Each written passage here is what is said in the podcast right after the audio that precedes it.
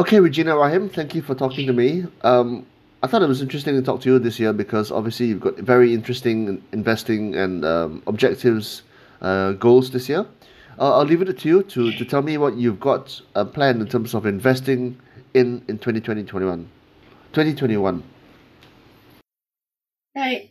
Morning, uh, Chong, and uh, thank you for having me on Do More. And, um, you know, I like your tagline about how uh, life is short. Um, I have to disagree.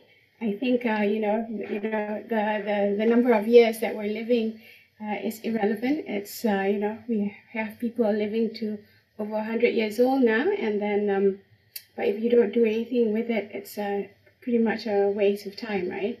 So, anyway, yeah, um, what am I doing this year? Basically, I'm decided. I've decided to um, invest in myself. So not so much about the money, but it's all uh, to do with uh, people and myself, and uh, it's all in terms of personal growth. Um, the journey actually started a lot longer than uh, the New Year's resolution uh, for 2021 um, actually started back in 2019 um, as I was looking to figure out what was my next phase of life after uh, you know retirement as such you know um, so and it got me thinking um, you know what what is it that I really want to do and uh, that got me seeking uh, trying to figure out what my skills were and that's when I thought, okay, um, I really enjoy mentoring and coaching.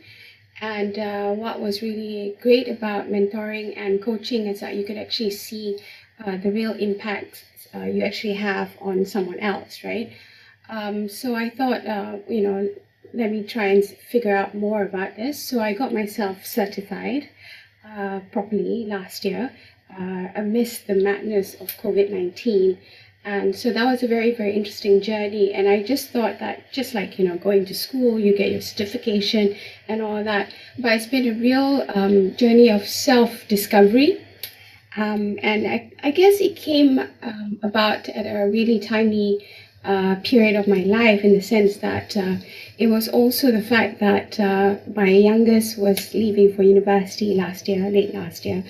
So, and it was also, uh, so it was a, a, major period of change for me. Uh, and so, you know, so it's, so it's interesting to note that, uh, you know, I've just recently read this book by Dr. Joe Dispenza, and they talk about how experience without knowledge is basically mere philosophy. Um, and uh, knowledge without experience is ignorance.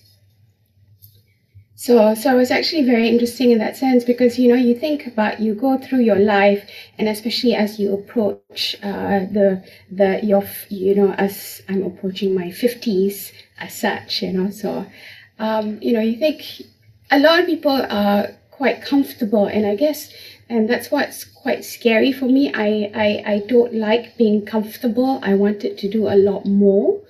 And so which is why I thought uh, you know actually investing in myself, you know, actually really making sure that it's not just the physical health bit. Okay, that one's pretty easy because then, you know, you just take care of your diet, you do your exercise and all that. But there's always that mental bit that people tend to ignore. And I think COVID 19 actually brings this to the fore, right? Because you're thinking, okay, um, uh, you know, most of us who are fortunate enough to have a job uh, working from home and all that, but it's all very different, right? Um, obviously, I don't have kids, uh, you know, screaming while I'm working from home, but that situation is very, very different even within people who do have jobs, you know. Uh, so I think I was very mindful of that, which is why part of the reason why about two weeks ago I decided to post my social media and uh, actually offer free coaching so um, I had an overwhelming response. I posted it on Instagram, Facebook, and um, LinkedIn. And I decided to actually go towards, uh, move towards more LinkedIn uh, candidates because it was really interesting because you actually had a lot of, um, I noticed a lot more millennials were very, very keen to take it up. And, uh, and I also noticed over the years as, as I've been mentoring people, it's it's the millennials, the younger generation, who are actually really really keen to make an impact. So so they're not actually just living their life and just winging it. And I think our generation actually, uh, you know, we're, we're very guilty of winging things and you know not actually planning for anything, right? And if we're if we do well in life, well, good for us. But the younger generation, they're not. They really know what they want, and it's actually very refreshing to see that at very young ages, even in their 20s and 30s, that they know that there's something wrong with them or they've got limiting beliefs that they can do a lot more, uh, not just for themselves, but, uh, you know, uh, basically their, their whole life ecology. That so, so that's, you know, I think this is something that, you know, our generation can actually um, learn from because technically, you know, I think uh, you know, a lot of what's happening in the world is also part of the the the indifference that we that we actually do. I love the fact that you are not allowing yourself to go into a comfort zone. Um, that would put you in the, you know, in the minority for people of, um, you know, um, who have been working in the corporate world for the last 20, 30 years or whatever, right? Um, and and I saw you posting on LinkedIn, so henceforth why I got in touch with you. I thought it was fantastic. What are you doing? Um, what, what kind of leadership lessons would you, you know, would you pose? Would you provide for people? Well, I think I think it's a it's a matter of um, a sense of empowerment that we're looking at, right? Because I think most most people when they talk about leadership, they just think, okay, you know, I want a title or something like that. But that's not it. I think in the last, uh, you know, especially in the last fifteen years, uh, when I'm, you know, working for Nomura, I've realized really that technically there is a massive difference between being a boss and being a leader, right? So you've really got to walk the talk. And so a lot of people come up to me and they can even be quite senior. I've even had uh, some of the mentees I've had over the years was actually uh, people who are actually quite close to retirement and they're trying to figure out what they want, right? So it's all about, uh, uh, you know, empowerment. So it's not so much to say that, okay, I'm to, you know, uh, coach you to become the next C-suite. If that's what you want, great. But it's also sometimes it's just a matter of, you know, gaining com- confidence and trying to really, you know, realize that management is not about just purely uh, numbers or anything like that. It's actually a lot to do with managing people and having that sense of empathy, right? So, for instance, in working from home, um, how many how many corporate bosses can actually say that, apart from checking in, um, are they sensitive enough to the fact that you know some people might have uh, relationship issues, uh, or just purely uh, you know the demands of parenthood that's actually making them you know find it a lot harder that you can't be at your desk nine to five and it's got to actually be a bit more flexible. And as long as the work is done uh, that's what you should be looking at rather than you know the little details of the fact that hey i can't get somebody at a particular point in time during the working hours right um, so i think these are the little lessons that i do uh, you know share uh, with uh, my coaches as well as my mentees it's also the fact that uh, about building self confidence. So I've noticed, especially for women, uh, you know, uh, a, a, lot of them um, have significant issues, and a lot of questions are asked were, were asked of me about how do I deal with, you know, working with so many men, etc. And uh, my frank answer is the fact that for me, I don't see myself as being female or male because at the end of the day, when it's work, why do you have to have a gender identity? Um, but clearly, for a lot of women, it is an issue because it's also confidence, right? They don't like the fact that when people look at them and and start judging how they what they wear, uh, how they look and stuff like that. So, I, so I think one of the ways that I also try and um, sort of coach people is that they've got to have that sense of inner confidence. So it doesn't have to come from external validation as such. So which means that also how they they they carry themselves, about how they dress. So because that as soon as they they have that sense of inner confidence, then you know, you you can already see that you know their presence change significantly, and uh, you know they're they're they're they're able to compete with uh, with others uh, a lot more effectively. Do you think the concept, the idea of leadership is changing, evolving, not even subtly, but quite quickly in this COVID era? I, I think the COVID era has definitely changed. I mean, our whole model of reality has completely changed, right?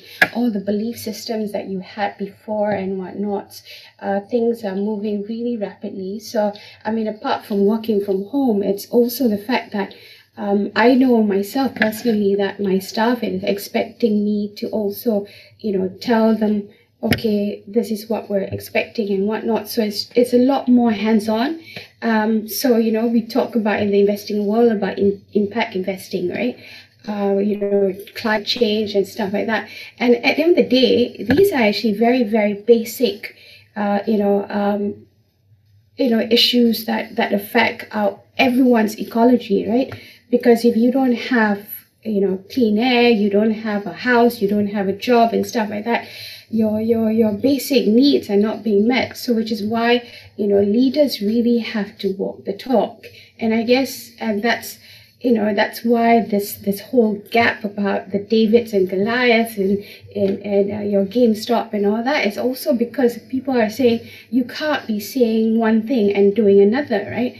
It's and all the rules your your your your standard of uh, you know SOPs and all that must be uh, you know, uh, you know, across the board, and that's why people are just really upset, right? And uh, you know, I think, you know, it's quite quite true what you know some of this what what what what you're reading in the papers globally is that um, people have got to address that. You can't just be talking and you know uh, you know commenting about things, uh, but you've really got to do something about it. And and uh, whether that's going to affect uh, democracy in the long run, I think I think definitely. Because if you've already got the democratization of investments, you've uh, why and and people are a lot more self-aware of what they want out of life because you're living a lot longer. And no one wants to live a lot longer if it's going to be a painful uh, long life uh, so you know they want to do more they want they want more so, which is why that um, mental health issue actually is is very important. So, it's how you treat people, right? Um, yeah, I think that would be that would be what I might think. Yeah. Okay, interesting. Um, parting shots, I guess, Regina. You know, obviously you've said a lot. What would be the three, you know, pearls of wisdom that you would impart to young people, um, you know, going forward? I don't know about pearls of wisdom, but uh, if I could live my life and uh, you know, uh, you know, sort of turn back the time, I think the key thing that I would definitely tell my younger self would be to say, one, um, eat as much cake as you want. Two, uh, be fearless. You know, the thing is, uh, and why wait? uh, you know, I think I think a lot of us, when you go through life, you are very procedural. You're thinking, okay, I've got to get this, I've got to get a job, then I got to get married, then I've got to get have kids, I've got to have the car and the house, blah blah blah. But I think COVID era has basically shown that you don't need to do that. You can bypass a lot of things. So be fearless and um, you know grab grab life uh, by the balls as such and and see what you get. Um, you know uh, if you don't try or you don't ask, you never know. And is there a third and most important thing? Uh, family lah. Family, whoever it is, whether it's you know, for kids or whatever, I think it's very important that you have that uh, that uh, support, you know, family support. So however it is, and obviously for me, it's my my children lah. Yeah. It was a privilege chatting with you, Regina. Thank you so much for your time. Thank you for having me. All right. Thanks. Thank you. See ya.